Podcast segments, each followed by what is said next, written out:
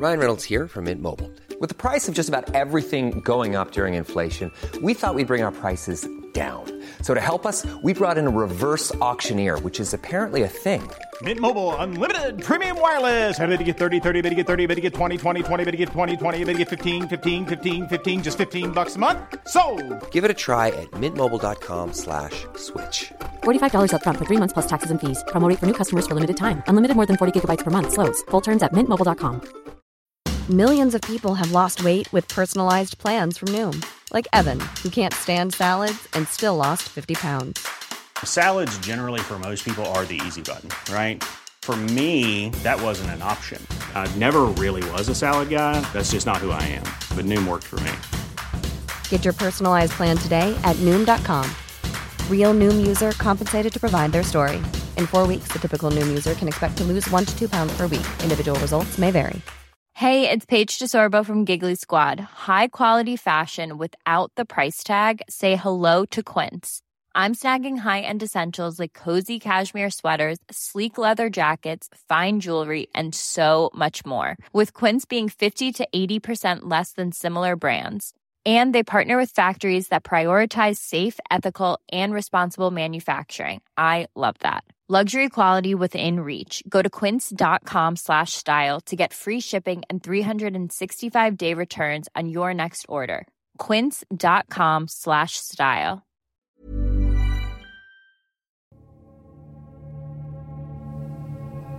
کشتن آدم یه اتفاق وحشتناکه مخصوصا اگه به یه عادت تبدیل بشه و از سر خوشگذرونی یا انتقام باشه آدم کشی زنجیره یا قتلای سریالی به شکلی از قتلا گفته میشه که قاتل سه نفر یا بیشتر رو توی بازه زمانی مشخص حدود یه ماه به قتل میرسونه. ممکن قاتل جنایتاشو تو زمان و مکان یا موقعیت های مشابهی انجام بده. جرمشناسا از زدن برچسب قتل سریالی به جنایت دچار تردید هستن. بعضی انجام سه قتل با ویژگی های مشابه رو قتل زنجیره‌ای می‌دونن.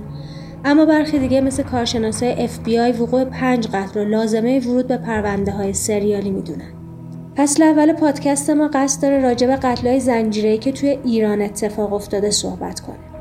حتما خودتون می‌دونید که این پادکست هیچ جور مناسب بچه ها نیست و بهتره بدون هدفون جلوی اونا این پادکست رو گوش ندید. در ادامه شما رو به شنیدن دومین قسمت از فصل اول پادکست نوار زرد دعوت می‌کنم. قسمت دوم سیف القلم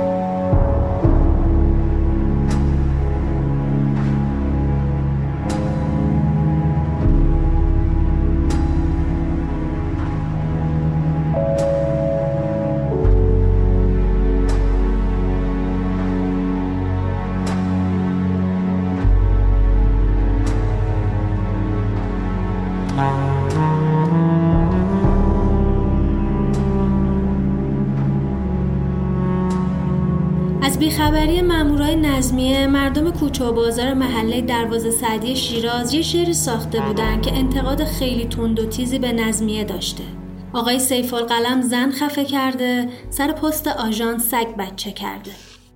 حدود 85 سال پیش تقریبا یه سال بعد از اعدام اسقر قاتل تو 17 دی 1314 رضا بعد سفری که به ترکیه داشت با گفتن این جمله که چادر و چاقچور دشمن ترقی و پیشرفت مردمه از وزیر وزراش می‌خواد تا یه قانونی تصویب کنه که طبق اون زن و دخترها دیگه حق استفاده از چادر روسری و روبنده رو نداشته باشن. اجرای این قانون تو جشن فارغ التحصیلی دخترای دانشسرای مقدماتی شکل می‌گیره و شاه هم همراه زنای خانوادش که برای اولین بار بین مردم بیهجاب دیده می‌شدن توی اون مراسم شرکت می‌کنه. کم کم لباسای اروپایی و شرکت تو کنسرت های بیهجاب قمرالملوک وزیری تو باشگاه ایران بین مردم باب میشه و قضیه هجاب عادی تر می‌کنه.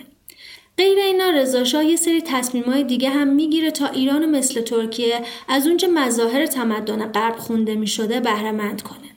مثل تغییر کلاه مردا به کلاه شاپو، تأسیس دانشگاه تهران، جشن هزاره فردوسی، تأسیس فرهنگستان ایران و پیمان سعدآباد که همشون هم نتیجه اون سفر بودن. اما همزمان با این جریانا حوادث غیر مترقبه توی شیراز داشته اتفاق میافتاده و جامعه رو تحت تاثیر خودش قرار می‌داده که به ماجرای سیف القلم مشهور میشه. حادثه ای که تو محله لباب شیراز منجر به قتل ده نفر، هشتا زن و دوتا مرد شد. انتشار خبر قتل در اسفند 1313 تو روزنامه اطلاعات همزمان با ناپدید شدن افرادی از زن و مرد تو این شهر پرده از حوادث هولناکی برداشت. ولی شاید به دلیل شلوغی ها و درگیری های مردم و روحانیون شیرازی با مسئله کشف هجاب به این ماجرا کمتر توجه شد و باعث شد قاتل خیلی دیر بازداشت بشه. بعد نیست یکم هم از حال و هوای شیراز اون موقع براتون بگم و بعد بریم سر ماجرای اصلی. میشه گفت اولین یا اصلی ترین مخالفت ها به مسئله کشف هجاب تو شیراز شکل می‌گیره. اینطوری که طبق گزارش های تاریخی اون زمان میان توی شیراز در راستای کشف هجاب یه مجلس جشنی تو مدرسه شاپور یا شعایه سابق اجرا می‌کنن. توی این مراسم یه گروه از دخترای دبستانی مدرسه مهراین انتهای مراسم میان یه رقصی انجام میدن که همونجا یه سری از روحانیون مجلس رو ترک می‌کنن. وقتی این خبر به گوش مردم و روحانیون دیگه می‌رسه باعث اعتراض میشه و مردم میان کسب و کارشون رو تعطیل می‌کنن و تو مسجد وکیل تحسن می‌کنن ولی چون علی اصغر حکمت وزیر معارف یا آموزش و پرورش که شیرازی بود و از پای گزاره طرح نوین سازی مدارس و کشف هجاب توی اون مراسم هم حضور داشت روحانیون خیلی راه به جایی نبردن. همه اینا برای این گفته میشه که متوجه بشید تو همچین اوضاعی که ذهن مردم درگیر شبنامه های علیه کشف هجاب بود جناب سیف القلم به راحتی به قتلاش میپرداخت و کسی هم حواسش بهش نبوده.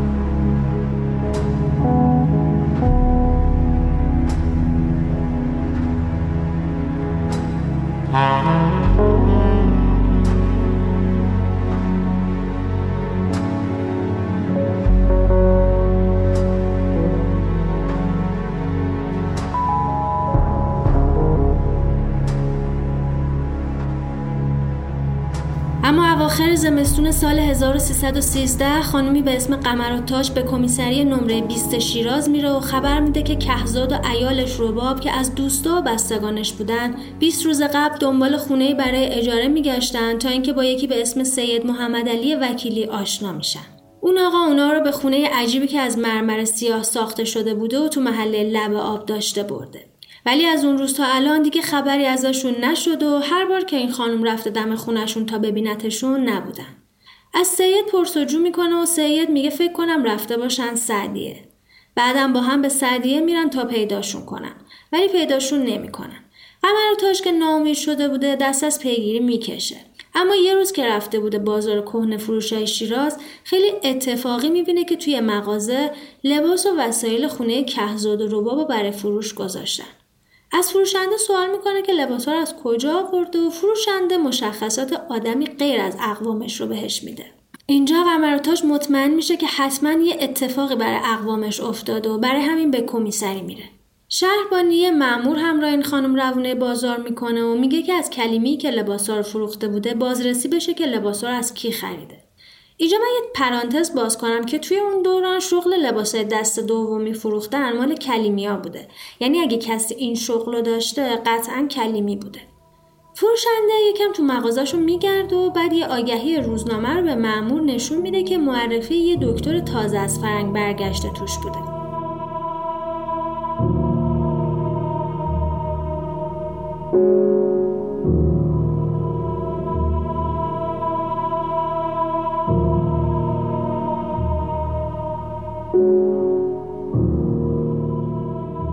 توی آگهی اینجوری نوشته بوده که این دکتر تازه تحصیلاتش رو توی آمریکا، اروپا و هندوستان تموم کرده و حالا برای درمان بیماری های زنانه به ایران اومده. این آقا میگه که مطب این دکتر توی محله لباب شیراز هست و لباسا و وسایل کهنه رو از اون خونه به اینجا آورده. اطلاعاتی که فروشنده درباره اون دکتر می‌داده با اطلاعاتی که قمر و تاج از صاحب خونه کهزاد و روباب داده بوده یکی در میان و همین باعث میشه که مأمور به شهربانی برگرده و با مامورای بیشتری همراه قمر و تاج برن سمت خونه مرمر سیاه. بد نیست بدونید که این خونه سالیان سال خالی از سکنه بود و مرد و مادی اونجا رو خونه ارواح می‌دونستن. برای همین هیچکس حاضر نبوده اونجا زندگی کنه. صاحب خونه هم فکر می‌کرده اگه خونه که با مرمر سیاه ساخته رو خراب کنه ارواح ازش انتقام می‌گیرن و جرأت نداشته به خونه دست بزنه. تا اینکه دکتر تازه از فرنگ برگشته که معمولا لباسای هندی خیلی شیکی به تن می‌کرده اونجا رو اجاره می‌کنه و با اجاره کردن اونجا برای خودش تبلیغات بیشتری هم جمع می‌کنه. وقتی مامورا به نزدیکی خونه می‌رسن می‌بینن سردرش دو تا تابلو نصبه. که یکیش مربوط به مطب و یکی دیگه مربوط به آتولیه عکاسی. آقای دکتر به عکاسی هم علاقه داشتن روی تابلو مطب این کلمات نوشته شده بوده حکیم دکتر وکیلی سیف القلم صاحب فارغ التحصیل های یوروپ و آمریک متخصص بیماری های زنان، نازایی و بیماری های روانشناسی. الان یکی همچین تابلوی بزنه بهش میخندیم ولی اون موقع خیلی دهم پرکن بوده دیگه. مامورا در می‌زنن و با آقای دکتر ملاقات می‌کنن. شروع می‌کنن پرسجو کردن راجع به اقوام قمر و تاج. اما ایشون میگه که هفته پیش خونه رو تخلیه کردن و رفتن. قمر و تاج زیر بار حرف دکتر نمیره و میگه امکان نداره اقوامش بدون خبر دادن به اون از اینجا برن.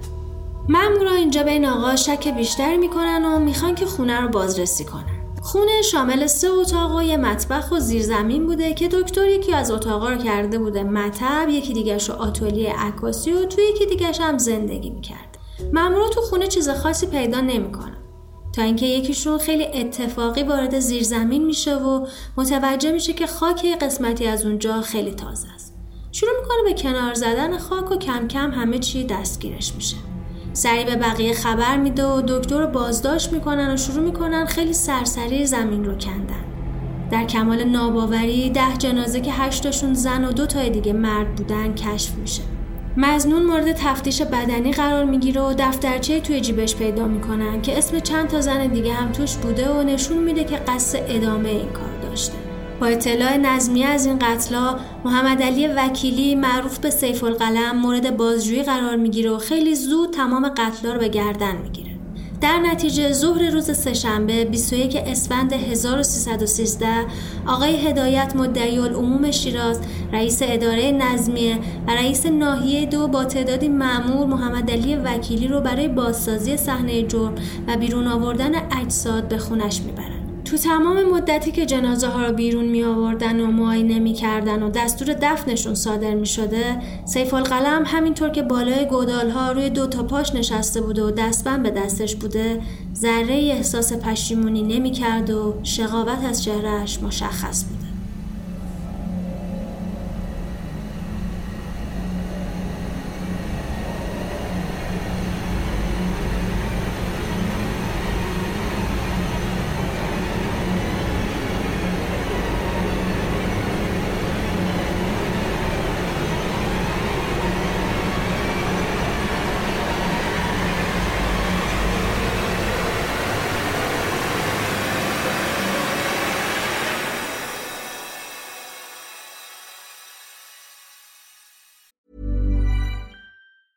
When you're ready to pop the question, the last thing you want to do is second guess the ring.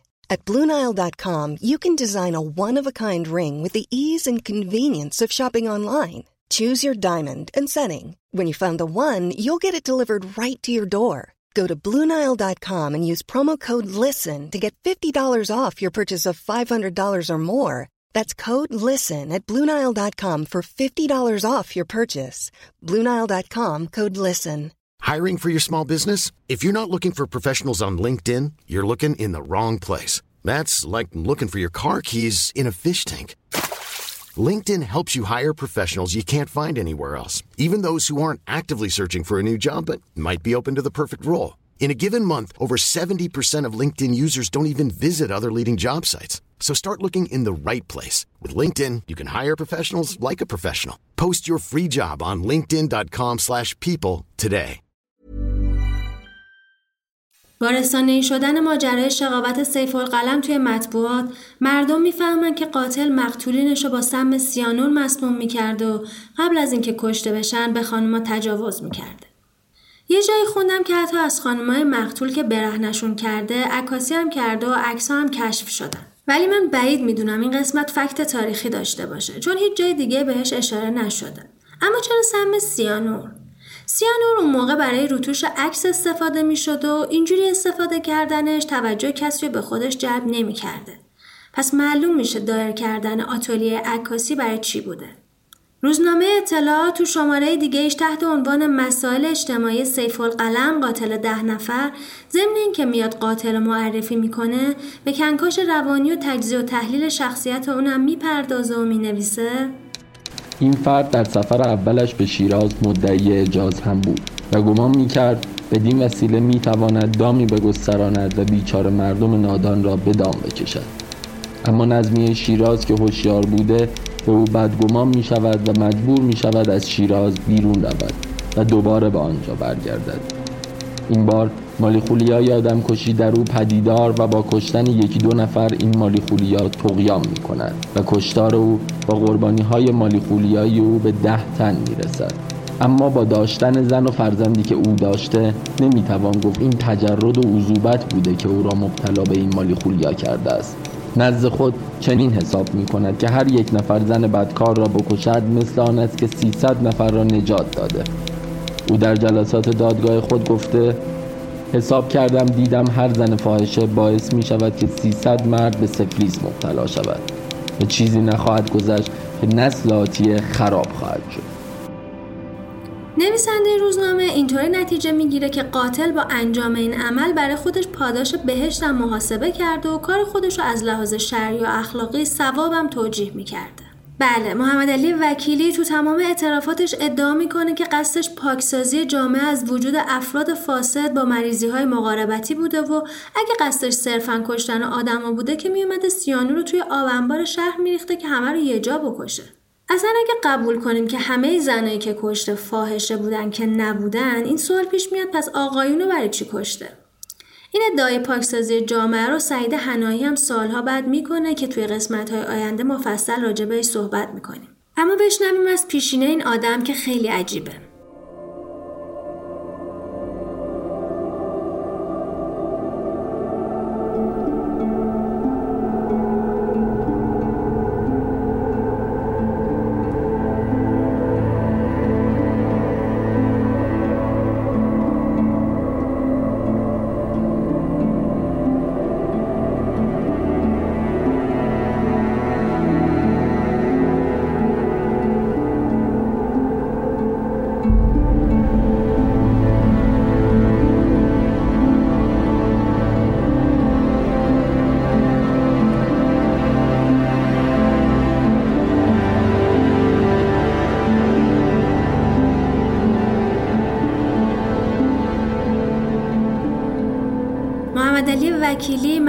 سیف القلم تو سال 1286 هجری تو شیراز متولد میشه. اما گزارش تکمیلی کمیسر جنایی منطقه 11 هندوستان اونو ایرانی الاصل متولد کشور پادشاهی عربستان می‌دونه و خودش هم توی اعترافاتش خودش اهل حجاز عربستان معرفی می‌کنه. من حجازی هستم. جد علای من در زمان کریم خان زند به ایران آمد و قاضی شیراز و امام جماعت مسجد بکیل شد.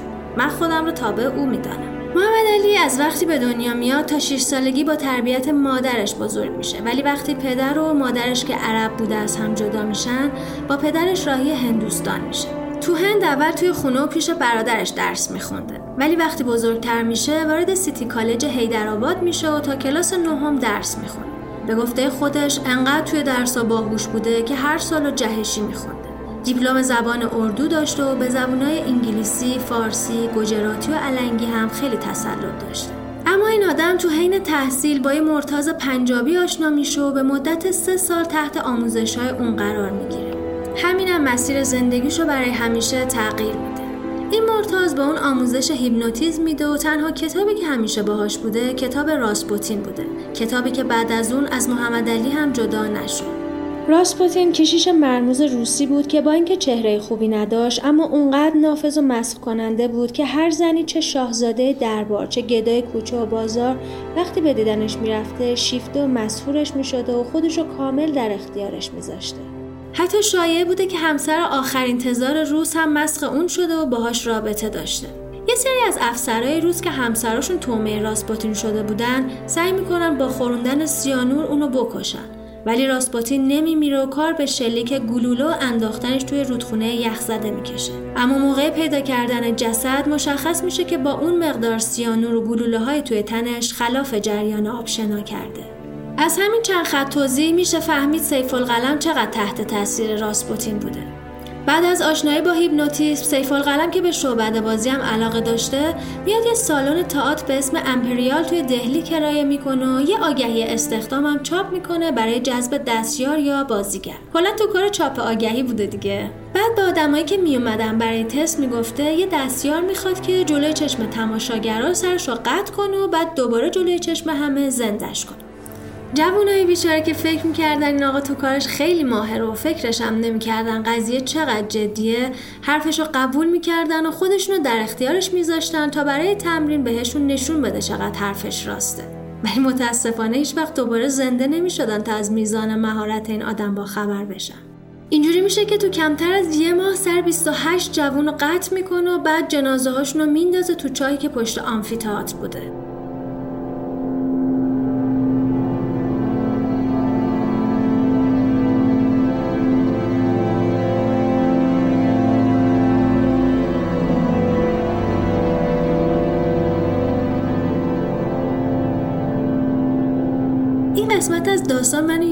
پرستیژ نولان میندازه. اونجایی که هیو جکمن خودش رو روی صحنه غیب می‌کنه و از یه جای دیگه صحنه میاد بیرون.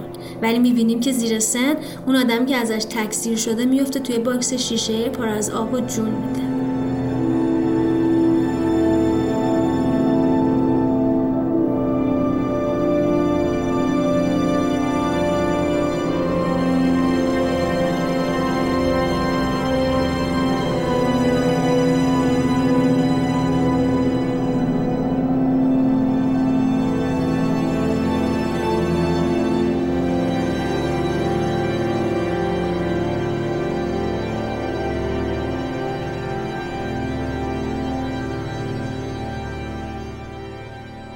پس به این ترتیب آدم کشتن برای محمد علی یه امر عادی میشه و بعدم برای اینکه توی دردسر نیفته از اون کار بیرون میاد. بعد از یه مدتی با همدستی یه فرد افغان به اسم محمد صوبدار می‌زنن تو کار دزدیدن ماشینای سنگین و بعدم کشتن راننده هاشون. توجیهش هم این بوده که می‌خواستن کافرهای هندی رو کم کنن. اینجا هم چهل نفر رو با هم می‌کشن. حالا اینجوری هم نبوده که این آدم این همه خلاف کرده باشه و هیچ کس هم خبردار نشده باشه. نه. اتفاقا چندین بارم به جرمای مختلف دستگیر شده بود و چون توی هند رسم بوده افراد شرور و خلافکار رو با یه زنجیر داغ که دور گردنشون میبستن مجازات کنن گردنش سوخته بود و برای اینکه این سوختگی رو بپوشونه همیشه شال سبز دور گردنش میبسته که خیلی توی ایران فکر می‌کردن سیده. اینجوری میشه که سیف القلم که دیگه هند و امن نمی‌دیده راهی شیراز موتن قدیمیش میشه.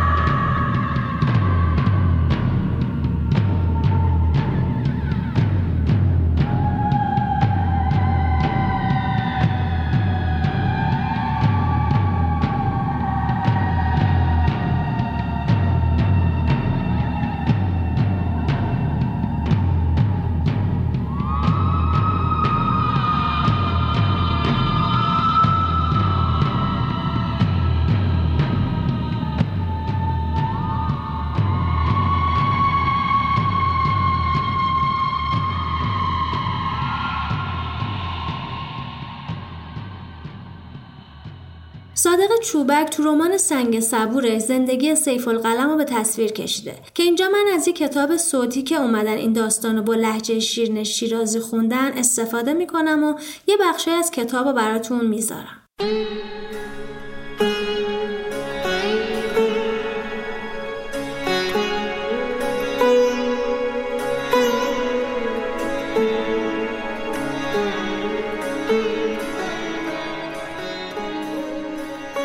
اسم مزهکی داره. دکتر سید وکیلی صاحب سیف والقلم هر وقت به می‌رسه میگه تو آخرش کتاب راسپوتین را نخواندی؟ تو خبر نداری که من در هندوستان انقلاب راه انداختم و در دستبندی های گاندی و شوکت علی دست داشتم. قیافه مزهکی داره.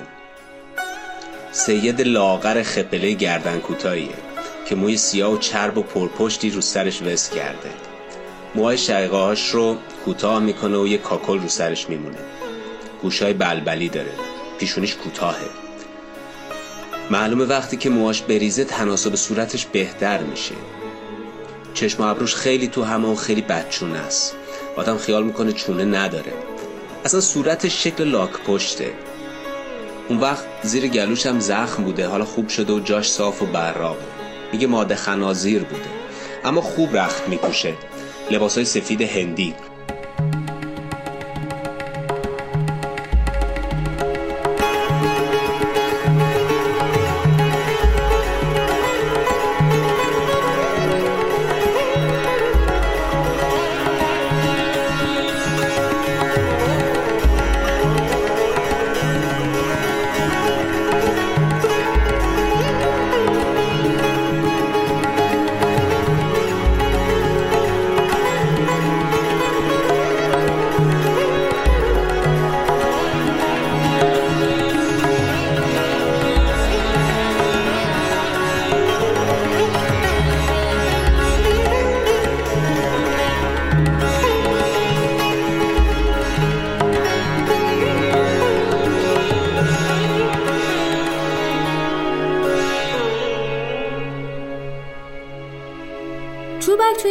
از افرادی نام می‌بره که همگی توی جلسات دادگاه و توی اعترافهای سیف قلم اسمشون برده شده بوده.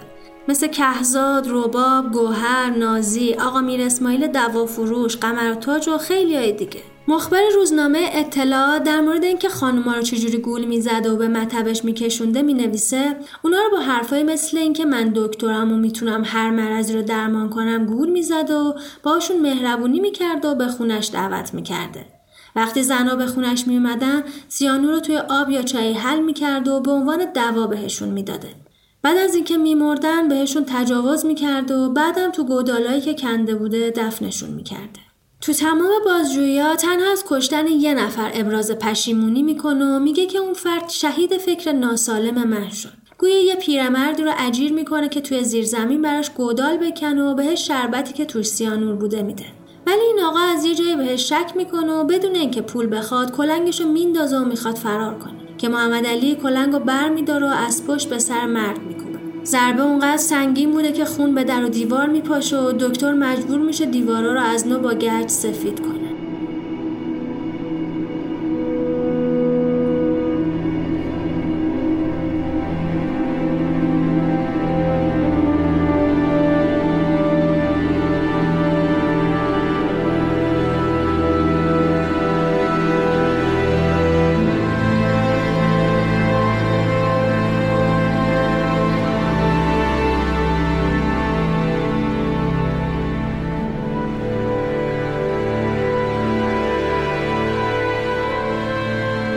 بازجویی ها متوجه میشن که سیف القلم تو شیراز دو تا زن داشته که از یکیشون که یه دختر یک ساله به اسم سید نسا داشته جدا شده و اون یکی زنش هم حامل است. قبل اینا هم یه زن دیگه داشته که ازش یه بچه 14 روزه داشته ولی بچه میمیره. در ادامه بازجویی ها خلق و خوی این آدم بیشتر مشخص میشه و می‌فهمن که شبیه مرتضای هندی گیاهخوار بوده و تو زندگی به هیچی علاقه و دلبستگی نداشته. حتی به دختر یا پدرش یا کلا به نوع بشر که این مشخص می‌کنه که این آدم سایکوپت بوده. تنها علاقش این بوده که بتونه تو هند مثل راجه ها فرمان روای یه بخشی باشه تا بتونه با مردم فقیر و زیر دست با مهربونی رفتار کنه. این نشون میده که چقدر دنبال قدرت طلبی بوده. در نهایت وقتی ازش می‌پرسن می‌دونستی اگه بازداشت کنن باها چیکار می‌کنن؟ با لبخند جواب میده اعدام. و در مورد اینکه اگه آزادت کنن بازم به کارات ادامه میدی یا نه میگه نه دیگه چون الان می‌بینم نمی‌تونستم که همه سفلیسی و بدکاره ها رو که بکشم. اگه آزادم کنن میچسبم به عبادت. فکر می‌کرده اگه اینا رو بگه آزادش می‌کنن جالبه بدون چوبک به شهادت خودش تو خاطراتی که صدرالدین الهی از همنشینی با اون نقل می‌کنه یکی از رفقای سیف القلم بوده. فکرشو بکنید با طرف مدت دمخور باشید و گپ بزنید بعد یه مرتبه یارو رو با یه زیرزمین جنازه دستگیر کنن و بفرستن بالای چوبه دار. بعد از این یه شوخی بین مردم باب میشه که به آدمایی که از یه چیزی بیخبر بودن می‌گفتن چطوری رفیق سیف القلم. البته اگه بخوایم به این ادعا با نکته سنجی نگاه کنیم می‌بینیم که چوبک در زمانی که سیف القلم رو اعدام می‌کنن فقط 17 سالش بود و بعیده که بینشون رفاقتی وجود داشته باشه.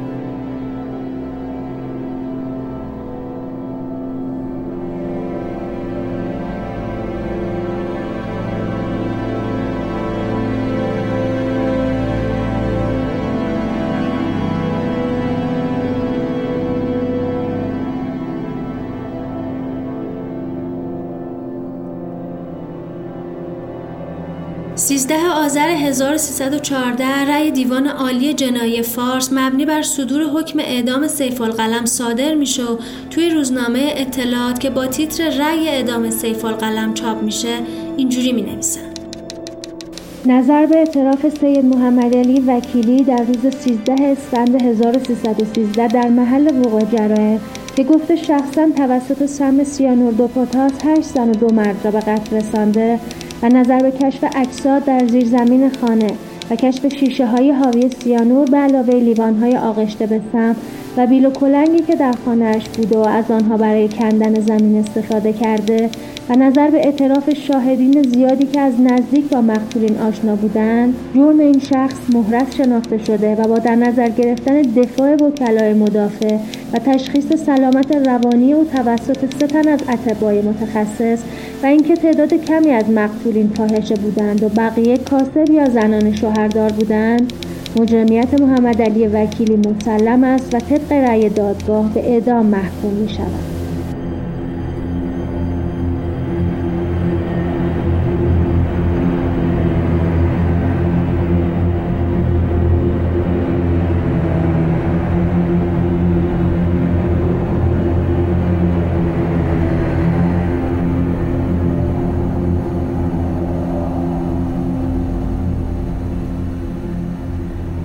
روز اعدام حدود چند دقیقه مونده به ساعت ده صبح سیف القلم و اول سوار یه ماشین روباز تو محله دروازه کازرون که پر از ارازل و اوباش بوده میچرخونن تا یه روب و وحشتی ایجاد بشه و مردم درس عبرت بگیرن. بعد اونو با دست بسته میارن به محل اعدام.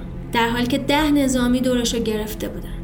اون با موهای کوتاه و چهره آروم و رنگ پریده هیچ شباهتی به قاتل سنگ دل نداشته. سیف القلم روی چارپایه اعدام می‌برن و پالتوی سیاهی که تنش بوده رو در میارن و تناب دار و گردنش میندازن. بعد از خوندن حکمش چارپایه رو از زیر پاش می‌کشن و اینجوری دومین قاتل زنجیره ایران تو سن 27 سالگی به زندگیش پایان داده میشه.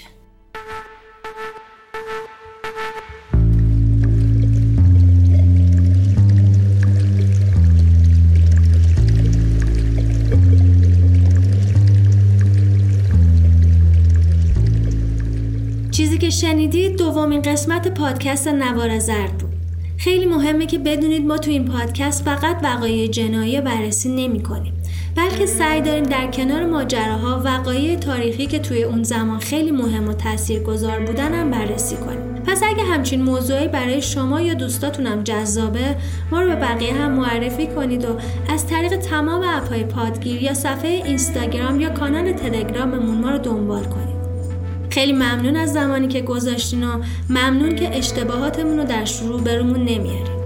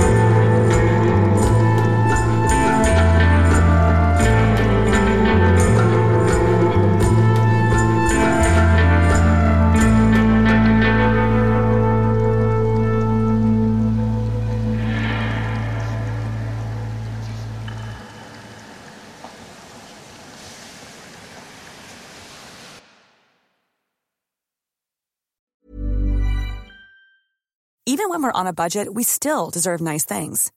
Quince is a place to scoop up stunning high-end goods for 50 to 80% less than similar brands. They have buttery soft cashmere sweaters starting at $50, luxurious Italian leather bags, and so much more. Plus, Quince only works with factories that use safe, ethical, and responsible manufacturing.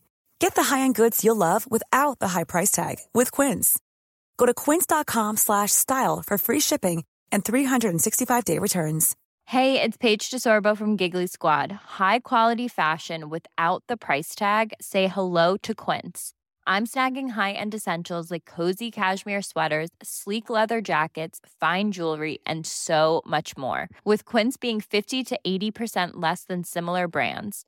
And they partner with factories that prioritize safe, ethical, and responsible manufacturing. I love that. Luxury quality within reach. Go to quince.com slash style to get free shipping and 365 day returns on your next order. Quince.com slash style.